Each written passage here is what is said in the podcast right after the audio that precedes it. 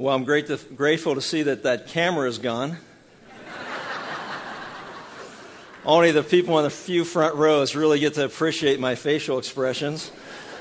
But anyway, it's great to see everybody here this morning. You know, have you ever invited a friend or a coworker or a family member to church only to hear them say, "If I showed up at church, the ceiling would cave in"? Have you heard that? All right, now, the next time you will be prepared when you ask somebody and they say that to you, tell them this. By the same reasoning, you should avoid riding in automobiles because they're responsible for 20% of all fatal accidents in the United States. Well, whatever you do, don't stay at home because 17% of all accidents occur in the home. Also, avoid walking on streets or sidewalks because 14% of all accidents occur to pedestrians. Avoid travel by air, rail, or water because 16% of all accidents involve these forms of transportation.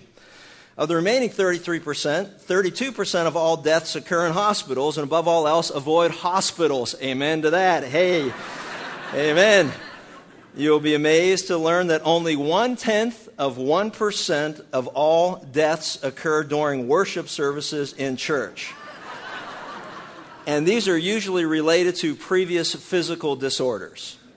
Therefore, reasoning, logic tells us that the safest place to be at any given point in time is at church.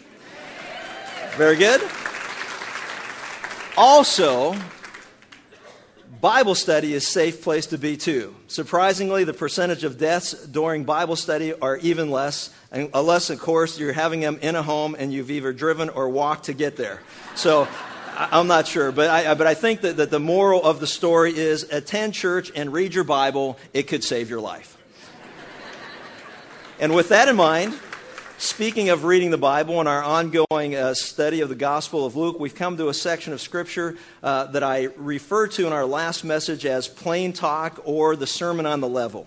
And if you turn with me to Luke chapter 6, verse 17, we will refresh our memory first of all and then introduce a new topic for today.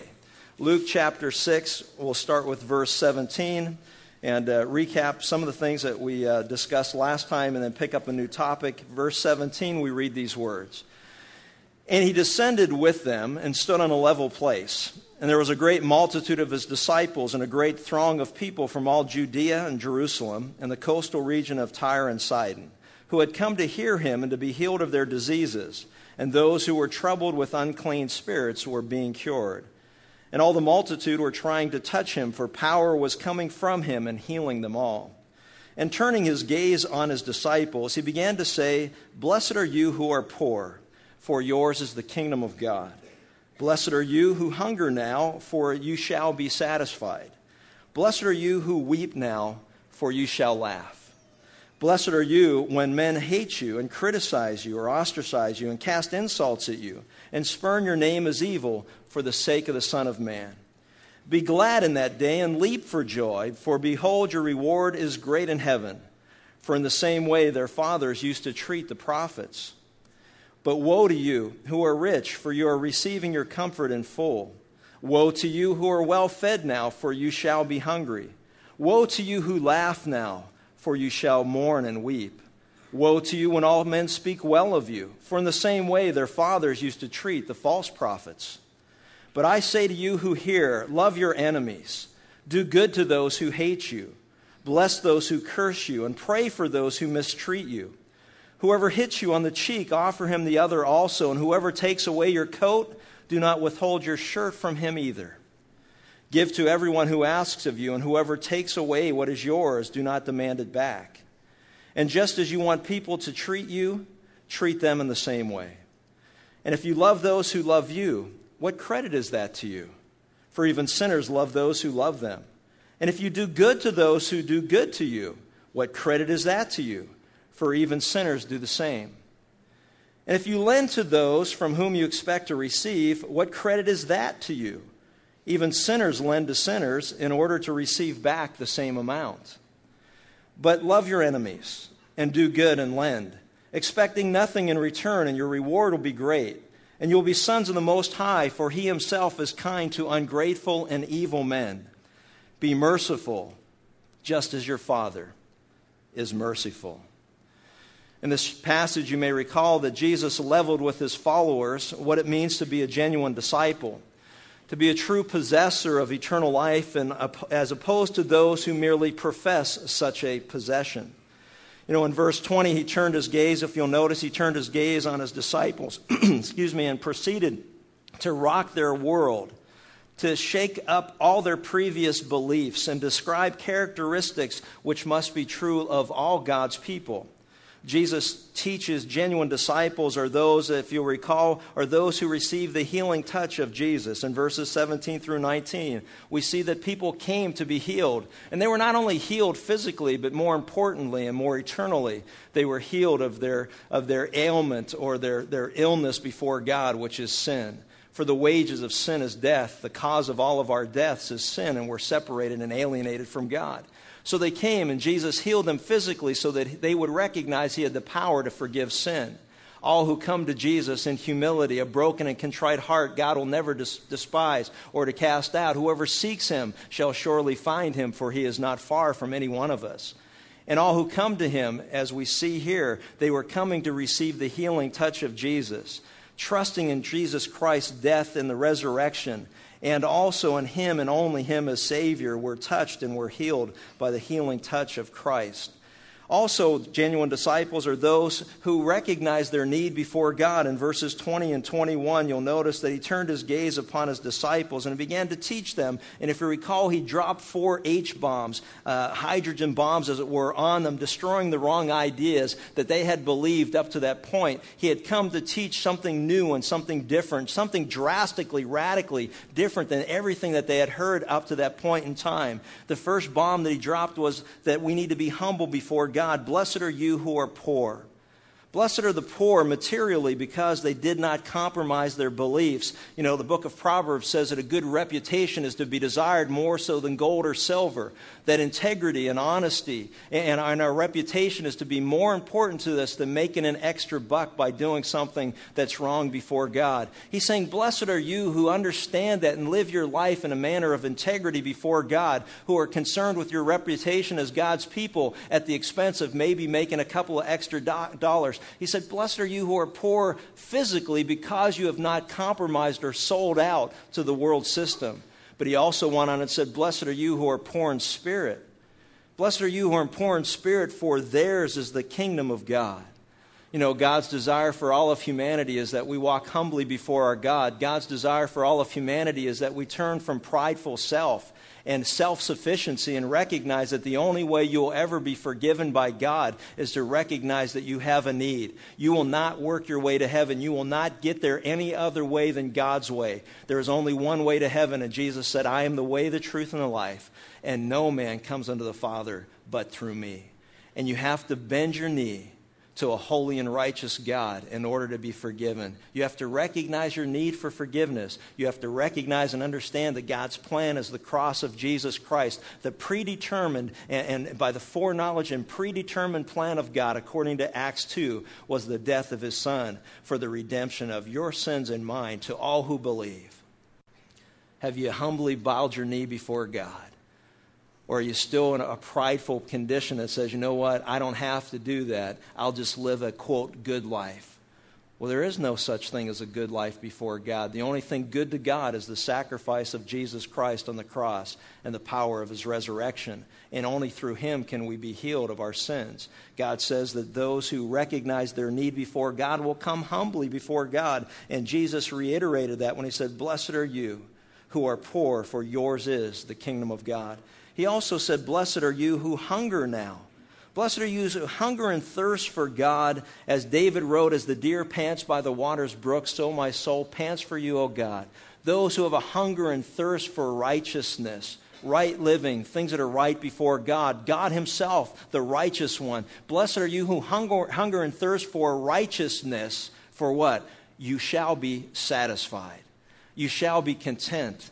We live in a world that is discontent. We live in a world of malcontents. We live in a world where, you know, we think if we only have this next thing, then we'll have contentment, only to learn that we need something else, something new, something bigger, something better, something new and improved, or until we see that somebody else has something that we don't have and go, man, I wish we had that too. on the sin of coveting. Thou shalt not covet thy neighbor's goods. We're guilty of sin before God, and God continually exposes that our greatest need is forgiveness. He continually exposes that none of us are righteous. He continually exposes that we all fall short of the standard of God, and that's why the Bible says we all fall short of the glory of God, and that's the definition of sin, violating that standard. Material things, fame, fortune, feast. Jesus tells his disciples that, none of those things will satisfy, but hunger for him. He says, hunger for me, and you will be satisfied. Bomb number three that he threw before them was that genuine disciples are found hurting for those who don't know Christ and who suffer the self-inflicted wounds of a sinful life. We're to weep now, for one day we shall laugh. The Bible says in the book of Revelation that one day every tear will be wiped away, and there'll be no more pain and sorrow and agony and suffering, and he shall wipe away every tear. For those who hurt in this lifetime, we are comforted and we're confident of the promises of God that one day he'll wipe away every tear. The Apostle Paul put it all into great perspective, and it's been something that's been very helpful to me. But he says, I don't even consider the suffering of this lifetime even worthy to be compared to the glory that's to be revealed.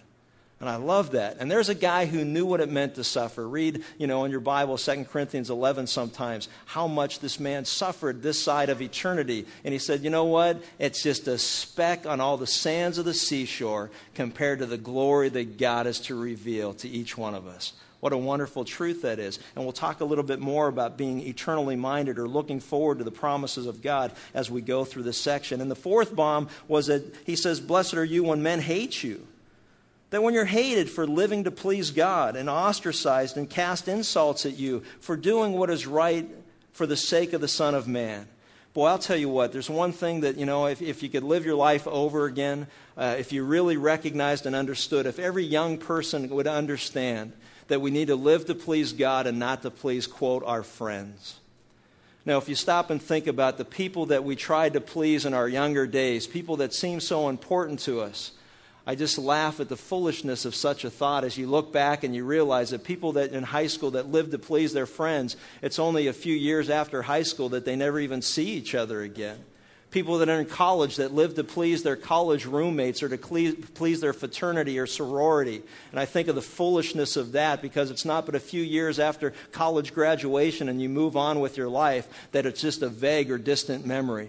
And how important it seems at the time to live to please people. And what I learned from the Word of God and from what Jesus is preaching here, and he tells us in plain talk, and he gets right down on the level with us and says, listen, if you want to live to please anybody, you live to please God. Because he is the only one at the end of the day that you and I will give an account to for our life. For those who reject Christ, you will go to the great white throne of God.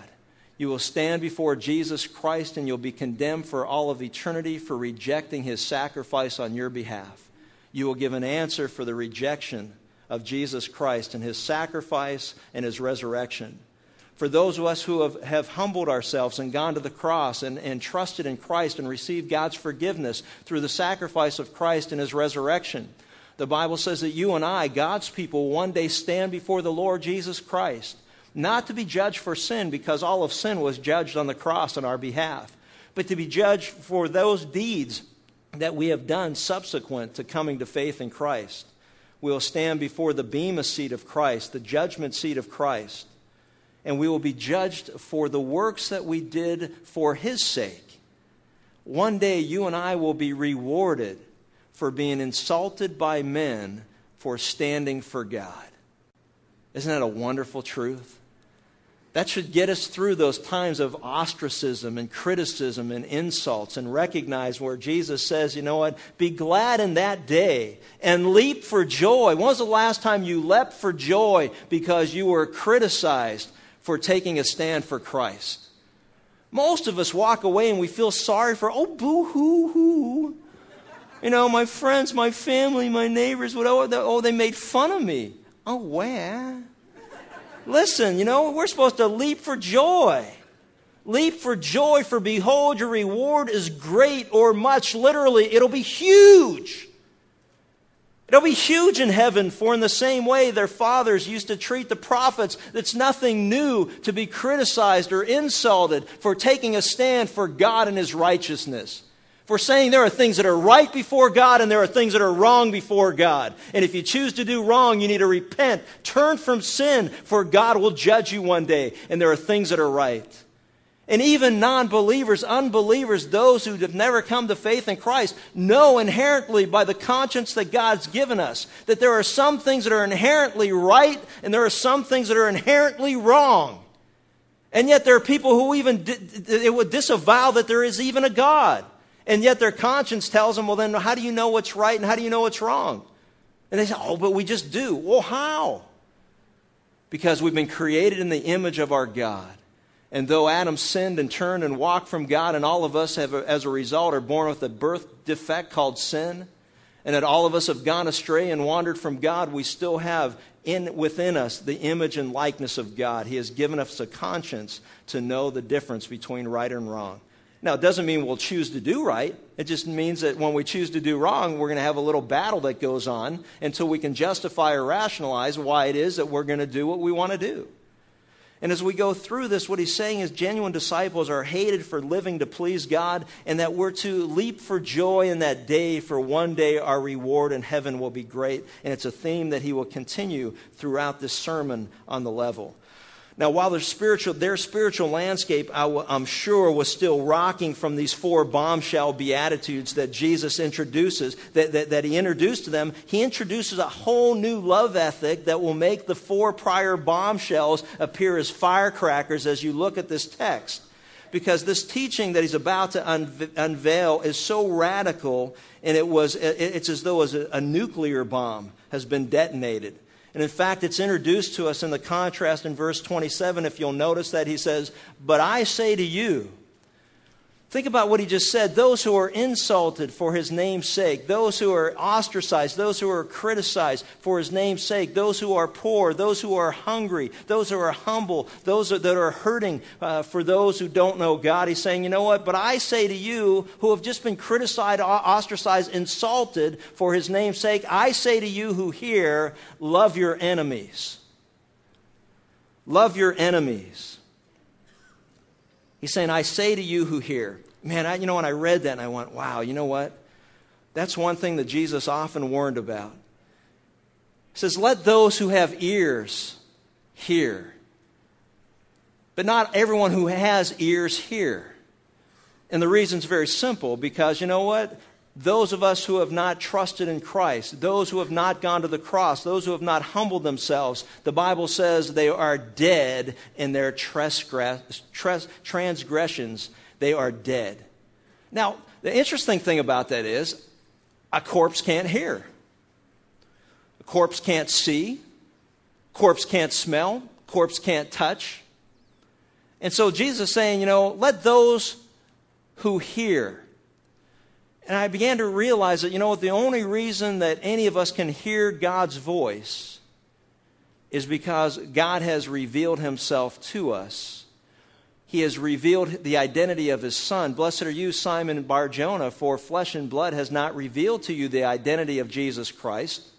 Who am I? You are the Christ. You're the Son of the living God, is what Peter said. Blessed are you, because flesh and blood didn't reveal to you the identity of Jesus Christ, that he's your Savior. But my Father is who is in heaven.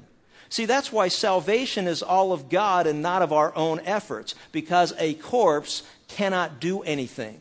A corpse cannot reach out to God. A corpse cannot cry out to God. The only reason you and I can cry out to God and seek his forgiveness is because he has awakened us through his Holy Spirit so that we can then recognize our need for forgiveness. Salvation is all of God, and not any of it has anything to do with you or I or our efforts. He's saying, let those who hear. Well, who's he talking to? He's talking to his disciples, those who have come to God and seek out God and said, hey, I'm looking for the Messiah. I'm looking for my Savior. Here he is before you. Receive him. Accept him. Recognize who he is. As Levi did, he had the big reception for Jesus, literally saying he received him into his home. Jesus later in the book of Revelation says, behold, I stand at the door of your life and I knock. And I knock at the door, and anyone who hears my voice and opens themselves to me, I will come into him and I will fellowship with him. Have you heard the voice of God telling you to repent of your sin? Have you heard the voice of God crying out, saying, receive my Son as your Savior, his death on the cross, the power of his resurrection? Have you humbled yourself and received him as Savior? If so, you're born again by the will of God, not by your own efforts. You have become alive to God and dead to sin. You now have ears that can hear. You have eyes that can see. You have a spiritual perception and understanding that you never had before. That's why as a new believer, you read the Bible and go, man, I read the Bible. I tried reading it my whole life, and none of it made sense. But now I understand it. Why is that? Because Jesus said the Spirit, when he comes, he will guide you into all truth. He will remind you of the things of God. He will remind you of the teachings of Christ. He will teach you and guide you and help you to recognize and understand.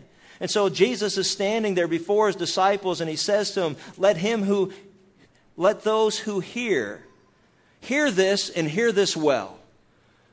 Love your enemies. Boom! Love your enemies. Now, you know, I read this, and I was convicted by this. Love your enemies. Love your enemies. Boom! You thought it was tough, the last things he was dropping on us. It's like, love your enemies. I want you to understand the disciples did not love their enemies. Jesus, as you recall, at one point, James and John, the sons of thunder, whenever people gave Jesus a hard time, it wasn't, long before they say, hey, Lord, shall we call down fire out of heaven? Bam! They were waiting for Messiah. They were waiting for their Savior. They were waiting for their deliverer to come and basically just kick booty when it came to all of their enemies. And that's what they wanted. They longed for that. They longed for the day that the Savior would come and he would make right all the wrongs that they had experienced throughout the times of their nationhood. They wanted God to avenge their wrongful enemies. Even in the book of Revelation, the saints who are under the altar cry out before God, is it time for you to avenge us? And he said, not right now, just a little longer. There's a day coming where that will happen. But it wasn't the day that Jesus introduced, because he said to them, I'm going to introduce something to you. In contrast to hating your enemies, I'm going to tell you, love your enemies. And as we go through this, the word love needs to be defined. Because I'm looking for an out. Love your enemies. What does that mean?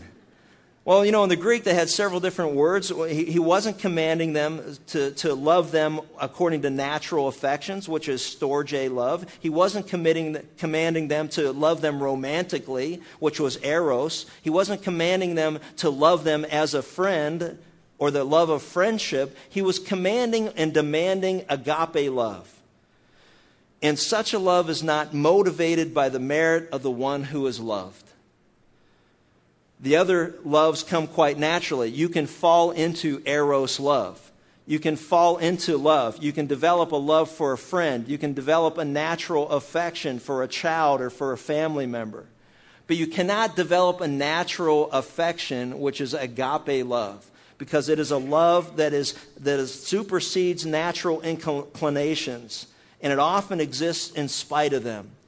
It is a love of volition. It is a love of choice.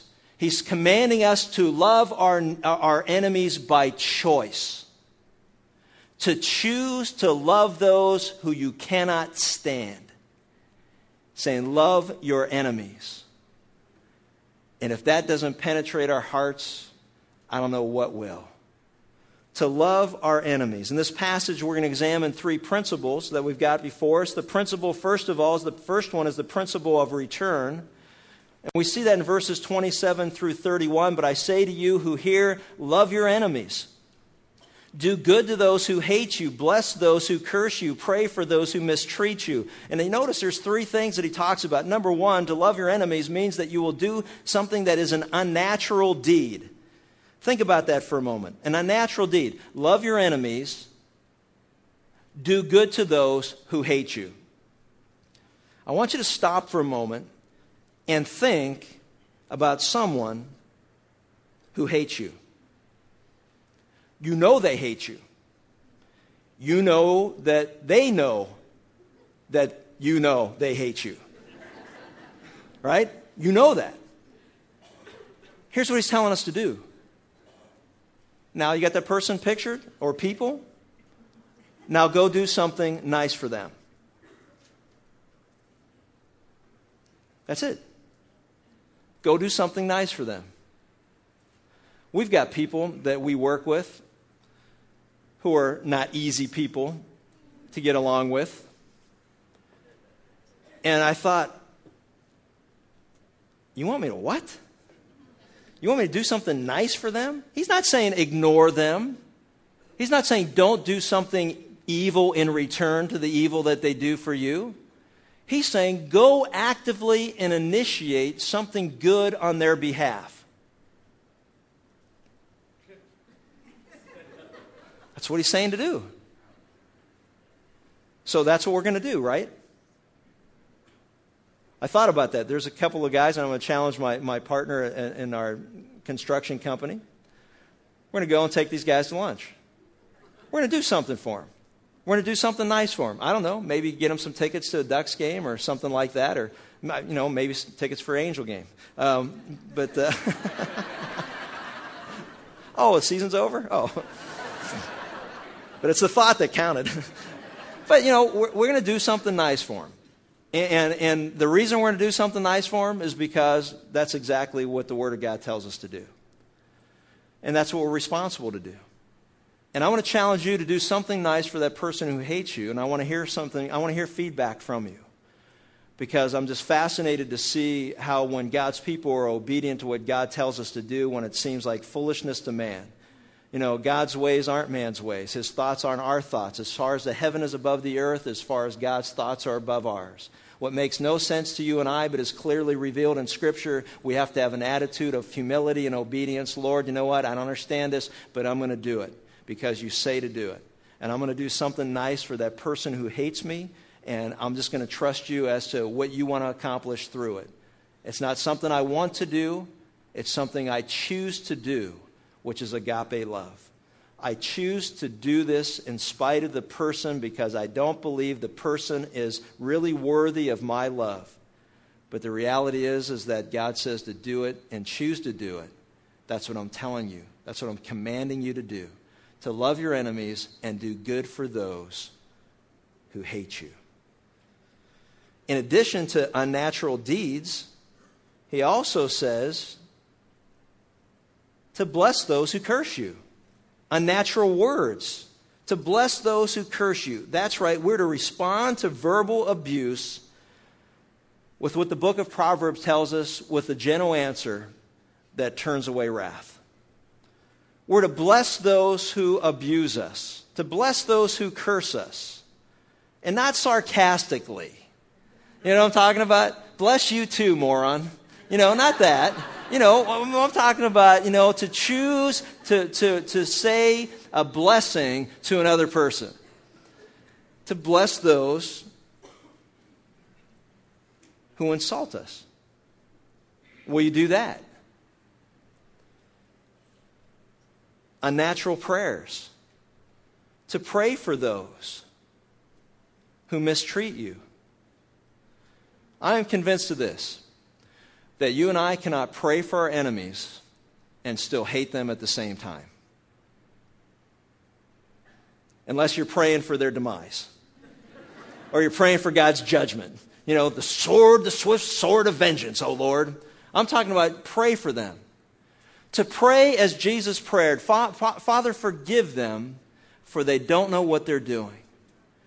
To pray as Stephen prayed, as he looked up into heaven as he was being stoned by ungodly men.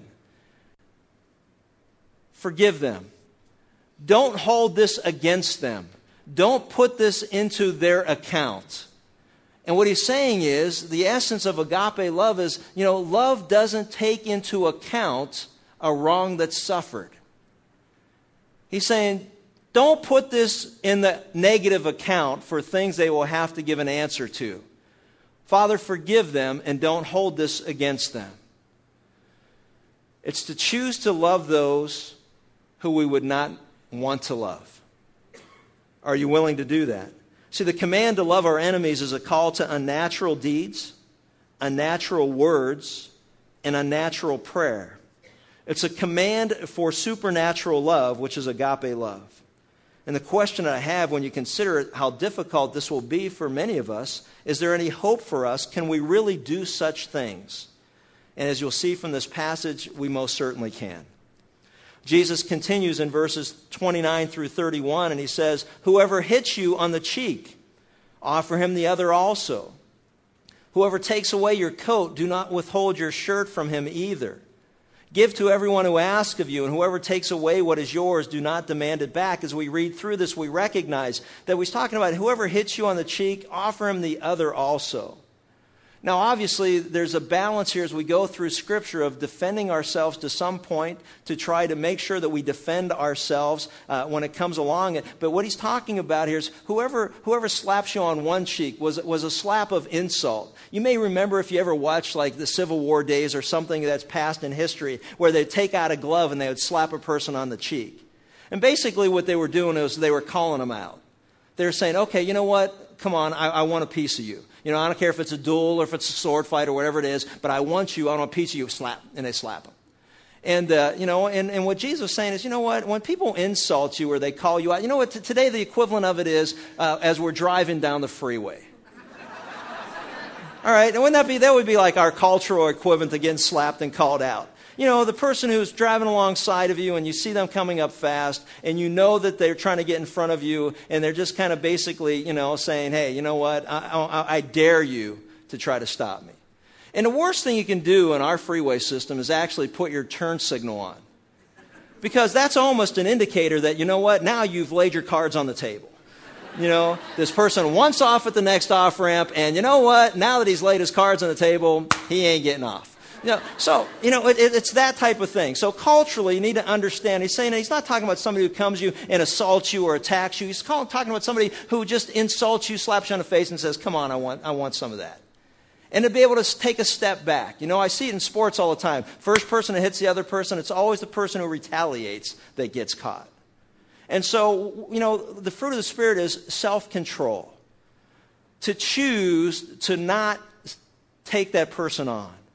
What he's saying is, you know what, hey, listen, you know what, I'm not here to fight with you. I'm not here to argue with you. I'm not here to go one-on-one with you. I'm not here to be called out. You know, you're not going to egg me into this confrontation.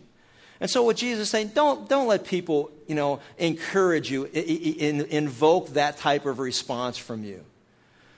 You know, if you remember Cain and Abel, it was the same type of problem. Cain hated Abel because Abel's sacrifice was acceptable to God. And because of that, Cain had a hatred towards, he looked at Abel as his enemy. And God says, what's your problem? He says, you got hatred in your heart. And he's saying, you know what? You must control it. You must not allow that hatred to master you. Because if you respond or you react in a negative way, in a wrong way before God, you will be held accountable for what you do. How many times do you see it? Man wants to take vengeance or retribution for something that's happened in life, only to find out that, you know what, their response to what has happened is greater than the deed that happened before, and then they are held accountable for what they choose to do. See, what Jesus is trying to get across to them is they had a misunderstanding where it says, whoever hits you on the cheek, offer him the other also. And what the common response of that day as it is today is this, if you hit me on the cheek, I will break your neck. Isn't that the way that we are? The law of retaliation. If you hit me on the cheek, I'll break your neck. If you steal something from me, I'll cut off your arm. And at least the Hebrew laws God introduced said, look, so, you know, an eye for an eye, a tooth for a tooth. You know, it was the law it wasn't retribution. It was the law of justice. If you took this, then we take that. It wasn't if you slap me, I'll break your neck. If it wasn't you steal a loaf of bread from me, I'll kill you. It wasn't that. It was like, wait a minute. You know, we need to have a system of justice that's like that. We've got compensatory damage and then punitive damage. Punitive damage is, you know what? We just don't like you and we're going to kick you while you're down. It's just we want more than we can get out of you. We want you, yeah, you're going to compensate your victims, but we want more than that. We want to take it to the next level. At least God's justice system has fairness involved. But what he's telling him is, listen, you know what?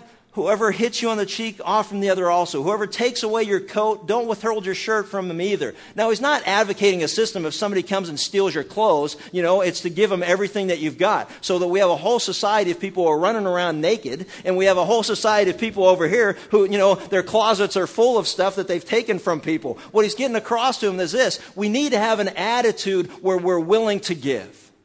We need to have an attitude that if God decides to take everything that he's given us, that we have an attitude like Job.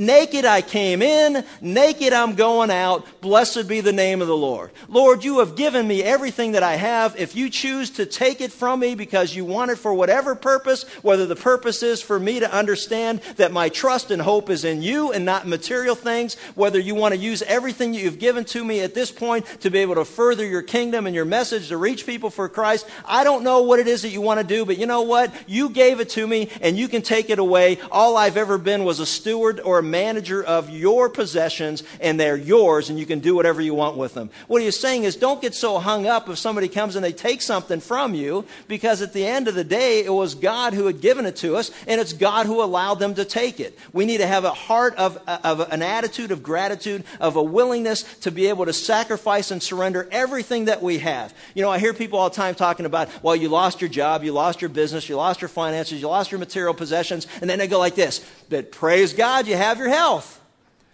So now I look at him and say, hey, you know what? What if you don't have that going for you? Then praise God, we got God. Got milk? Pfft, got God. I mean, that's what I'm talking about. You know, because at the end of the day, that's what happened with Job. Wasn't that the test of Satan? Hey, Job loves you because look at the nice spread he's got. You know, look at the nice crib he has. Look at the nice wheels that he's got. Look at the nice threads that he's wearing. And God said, you know what? He didn't love me for any of that. Take it all from him and you'll see that he still loves me. At the end of the day, he did love him. He continued to. Then Satan said what? Well, you know what? It's only because he's healthy. You take a man's health from him and he'll curse you. Watch this. And God said, fine. You can take his health. You just can't take his life. His life is in my hands. He took his health from him. And he struggled with that. And he had some difficulty with all of these things. But at the end of the day, he came to the conclusion, you know what, Lord? Even if you slay me, I'm still trusting in you. It's awesome. That's the message. This is what he's trying to get across. And that is this. Are you trusting in those things of life that are temporary and that are not eternal? Then you're foolish. He is no fool who gives up that which he cannot hold to obtain that which he can never lose. And that's the message that he gave. He continues on. And he says, and just as you want people to treat you, treat them in the same way. The golden rule. And the thing I love about the so-called golden rule is that there was never any teaching to that day that told people to actively do good for others as you want them to do good for you. The teaching of the day was if somebody does something nice for you, you do something nice for them. But Jesus radically said, listen, you go and you initiate how you would like people to treat you. You do it first. For God demonstrated his love for us, and yet while we were still sinners, he sent Christ to die for us. God initiates love. God does for us. We love because he first loved us. Is it possible to do it? Listen to this example. After the collapse of the Berlin Wall in 1989, no person in all of East Germany was more despised than the former communist dictator by the name of Erich Honecker. He had been stripped of all of his offices. Even the Communist Party rejected him. He was kicked out of his villa. The new government refused him and his wife new housing. And the Honeckers at that point in their life were homeless and destitute. Enter the picture a pastor by the name of Homer. He was a director of a Christian help center north of Berlin, and he was made aware of the Honecker straits. Pastor Homer felt it would be wrong to give them a room meant for even needier people, so the pastor and his family decided to take the former dictator into their own home. What makes this even more remarkable is the fact that Erich Honecker, his wife Margot, had ruled the East German educational system for 26 years. And during the course of those 26 years, 8 of the pastor's children had been turned down for higher education by this woman because she despised and could not stand Christians. The most hated man in Germany was invited to move in and live with this pastor and his wife. By the grace of God, the Homers loved their enemy. They did them good. They blessed them. They prayed for them. They turned the other cheek. They gave their enemies their coat, in this place, their home. And they did to the Honeckers what they would have wished the Honeckers had done to them when they came to them in their time of need. Is it possible to do those types of things? And the answer is absolutely. It is absolutely possible to do the supernatural because you and I who've come to trust in Christ can do all things through Christ who strengthens us. For God's love is poured out to his people in Romans 5. And his love is not only poured out to you and I who have trusted in Christ, but his love must also now be poured out through us to those who do not know him. It is a volitional choice. A choice made by the will and the Spirit to say, I will do this because this is what my God requires of me, and to do it. Next, Jesus shares the principle of what we'll call the principle of reward.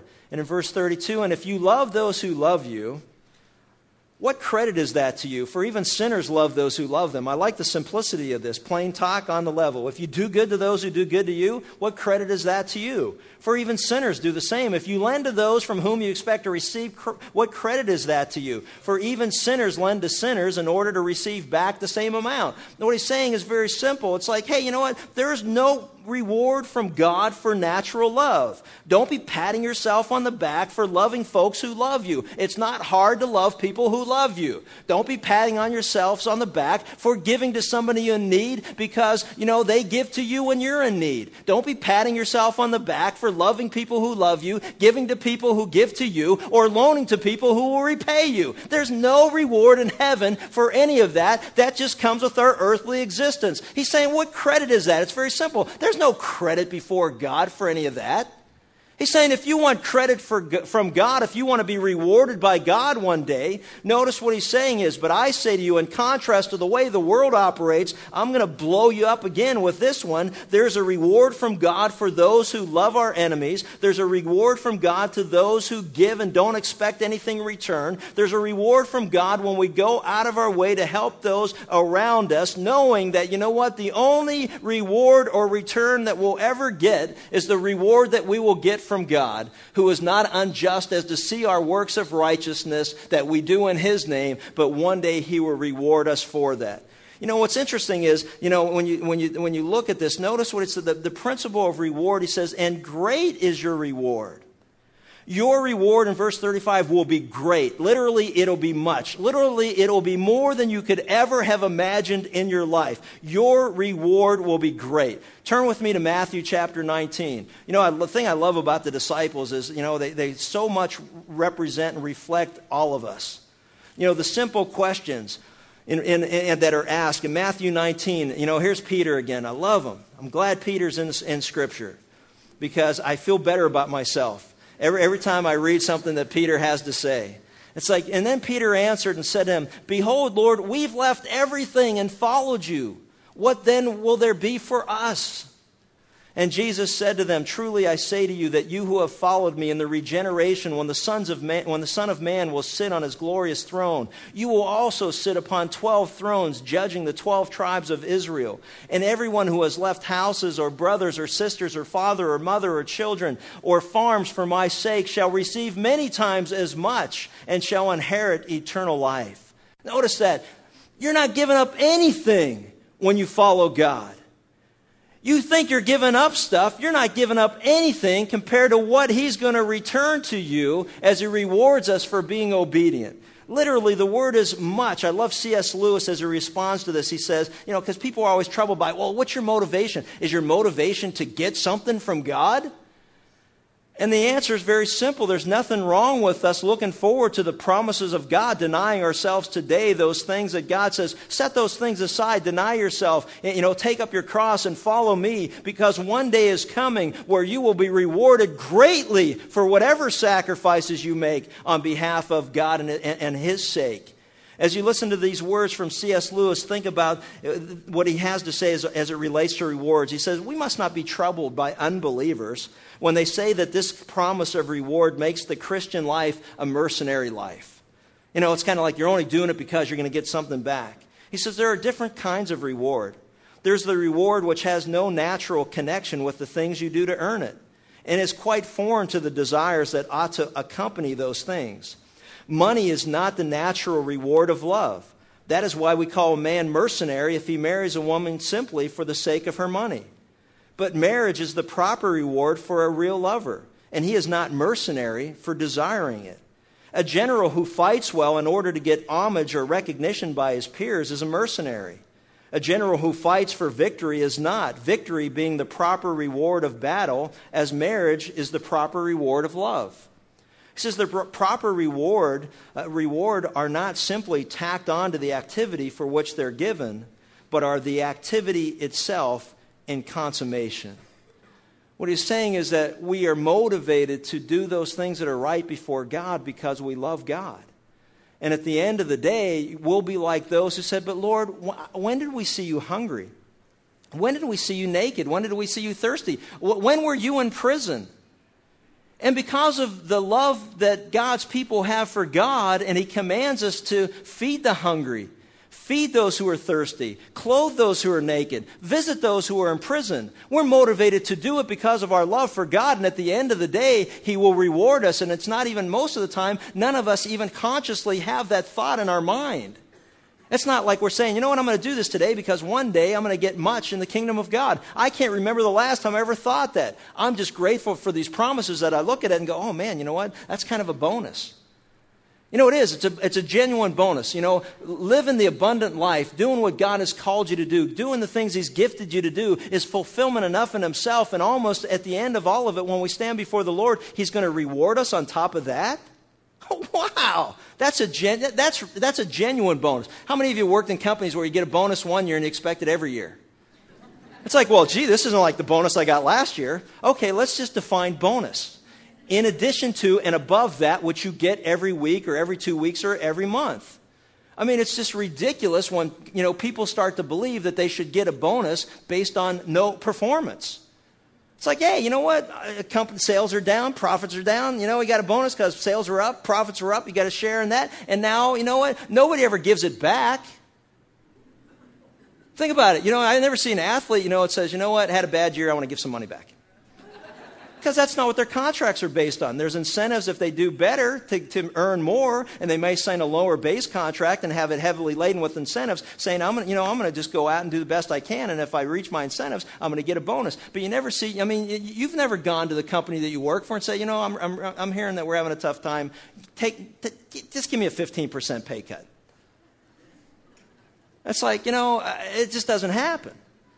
And so when we look at this, turn to Hebrews chapter 11. Hebrews chapter 11. And to show how much I've matured as I've walked with the Lord, I was going to start talking about like the grocery strike and stuff. And God said, don't go there, brother. So look at that. Those of you who are wondering if I'm maturing at all, you don't recognize how many things that I fight with that I don't even share. Hebrews 11, but faith is the assurance of things hoped for, the conviction of things not seen. If you go down to verse 24, by faith, Moses, when he had grown up, refused to be called the son of Pharaoh's daughter, choosing rather to endure ill treatment with the people of God than to enjoy the passing pleasures of sin, considering the reproach of Christ greater riches than the treasures of Egypt, for he was looking to the reward. Isn't that great? There is nothing wrong with setting aside temporary pleasures of this life in exchange for the reward that God is offering when we stand before the judgment seat of Christ. There is nothing wrong with sacrificing the temporal to gain the eternal, for your reward will be great. If you go back to Luke 6, and on top of that, not only will our reward be great or much, but then you will be sons of the Most High, for He Himself is kind to ungrateful and evil men.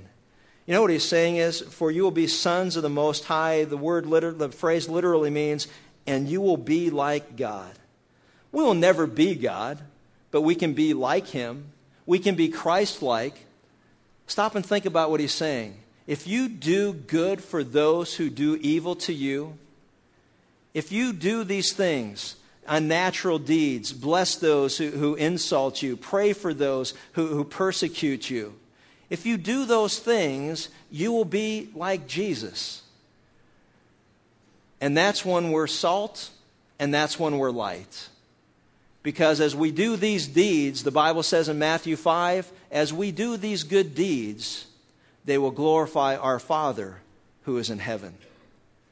I don't understand you. You're not like anybody I've ever met. When you're insulted, you don't cast insults in return. When you're abused, you don't seek retaliation. You do good deeds for those who hate you.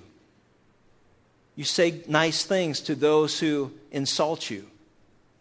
You pray for those who despise you. See, when we do those things, we're like Jesus. See, because even God, notice what He says, is kind to ungrateful and evil men. The Bible says that God's sunshine shines on the just and the unjust. The rain falls on the just and the unjust. It's not like you and I as God's people walk around and, the sun just shines on us and it doesn't shine on a dark world that's in alienation or an enmity of God. When we're like Jesus, God can draw people to the cross because the world sees a redeemed life. The world sees a man or a woman who has been born again. The world sees transformation. The world sees an angry and hostile person who now trusts in God and doesn't return evil for evil, who doesn't want to break someone's neck when they do them wrong. Not many years ago, I had a guy that we did some work for, and the general contractor we were working for decided not to pay any of us. And the owner had sent him money to pay us, and I went to the owner and said, hey, we haven't been paid yet. And he said, well, I paid the general contractor specifically for your scope of work. I said, well, I'm sorry, man, but he didn't pay us. And if you remember our conversation, I told you to make a joint check because, I didn't trust this guy. And he didn't do it. And he goes, come here, jump in the car. And I jump in his new Mercedes. I go, where are we going? He goes, we're going to his office. And the whole way there, I'm like, listen, you know what? We're going to go to his office, but we're just going to talk to him. You understand? And this guy was a crazy guy from New York. And he was like, I'll talk to him. And I said, no, you don't understand. We're just going to talk to him. You're not going to go there. You're not going to grab him. You're not going to do anything stupid. I'm not going to be involved in any of this. We'll go and talk to him, but don't be stupid because, what he did to us has nothing to do with what you're thinking about doing to him. You'll go to jail for a long time if you do what you're telling me you're going to do to him. And so fortunately, we got there and, I was able to reason with him. But at the end of the day, it was kind of like I was thinking, man, I wondered what he had done if I wouldn't have been with him. And see, and that's what we're to be as God's people. Blessed are the peacemakers, for they shall be called children of God. Now, did I want paid? Absolutely. But the way to go about it wasn't the way that I would have gone about it back in the day. Number 3, we'll close with this. And that's the principle of relationship. Be merciful just as your Father is merciful. And when I talk about relationship, in other words, a genuine child of God should bear resemblance to his Father. You should be like your dad. Romans 8 says, we cried, Abba, Daddy. God's people, we should be like our dad. You know, I'm going to ask you a question. If somebody said to you, you know what, you're just like your father. I'm getting a funny sense when I hear that phrase that it's not words of commendation. But how wonderful it would be if someone would say to you and I, you know what, you're just like your Father who is in heaven. You're just like your dad. Isn't that a wonderful compliment, a wonderful blessing? I pray one day that my children, that people will say to them, you know what, you're just like your dad. You have the same love for the Lord that He has. You have the same love for the Word of God that He has. You have the same love for people that He had.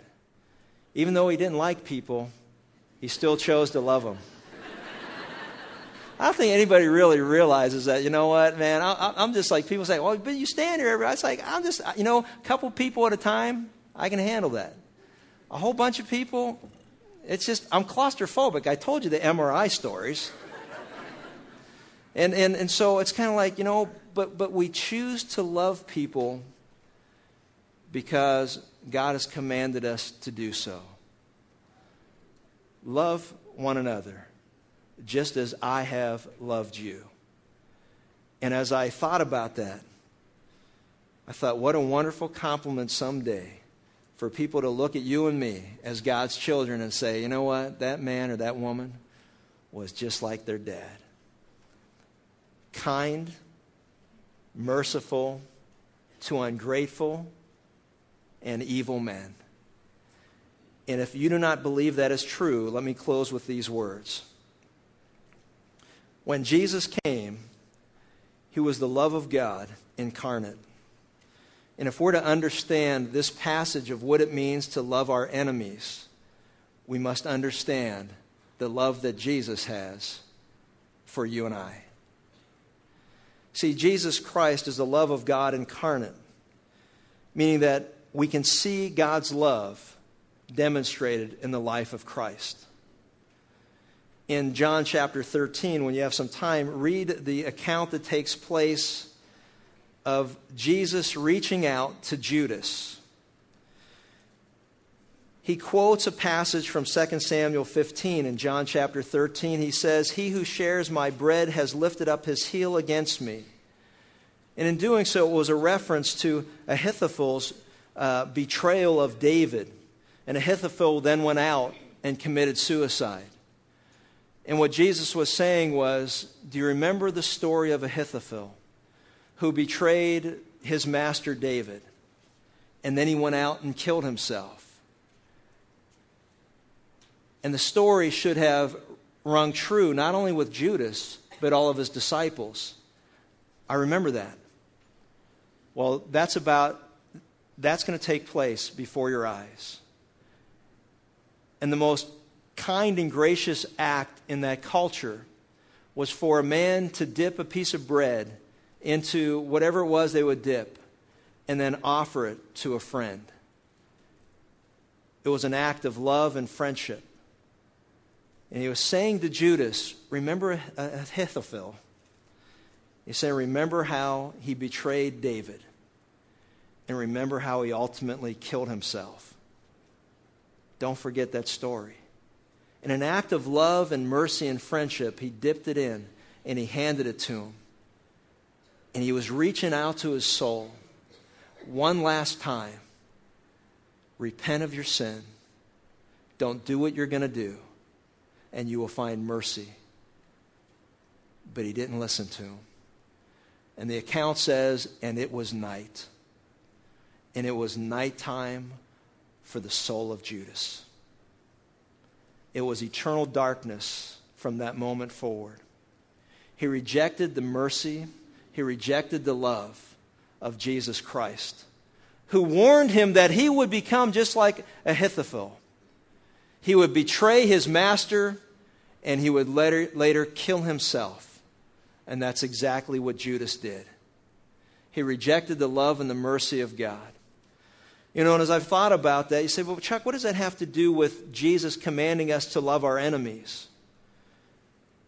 Well, it's simple. A new command I give you, that you love one another as I have loved you, so you must love one another. Just as Jesus loved his enemy Judas, he says, that's how I want you to love your enemies. Just as God loved his enemies, you and I, that's how he wants us to love our enemies. In Romans 5, we're told, you see, at just the right time, when we were still powerless, Christ died for the ungodly. But God demonstrates his own love for us in this, that while we were yet sinners, Christ died for us. And finally, for if when we were God's enemies, we were reconciled to him through the death of his Son, how much more, having been reconciled, shall we be saved through his life? When you and I were enemies of God, Jesus Christ died for our sins. How should we love our enemies? Just like Jesus loved us. If we consider ourselves to be true followers of Christ, this love is our call. It is our command. We are to love our enemies, to choose to love them. Are there some whom you hate? And do you, through some perverse twist, imagine that your hate is justified? If so, you're in trouble, my friend, for Christ is not ruling your life. Are you doing good to those who hate you, or are you doing evil? If Christ is ruling your heart, you will do good. Are you blessing those who curse you? If not, Christ is not on the throne of your life. Are you praying for those who mistreat you? If so, you're just like Jesus. I believe the two greatest barometers of our spiritual condition are giving and forgiving. Are you generous with the things that God has trusted to you? Are you kind and forgiving? Be kind and gentle-hearted, forgiving one another, just as God in Christ has forgiven you. Love your enemies. Start it today. And may people see Jesus in our life. Father, thank you. This is tough stuff. These are bombs that are going off in my heart. And God, I just pray that I will be obedient to what you require of me. That I will demonstrate that I'm truly born again. Jesus said, if you love me, you obey my commandments. They're clear. They're down on the level. They're in plain talk. Now may we walk a plain walk that demonstrates that we have ears to hear. Amen.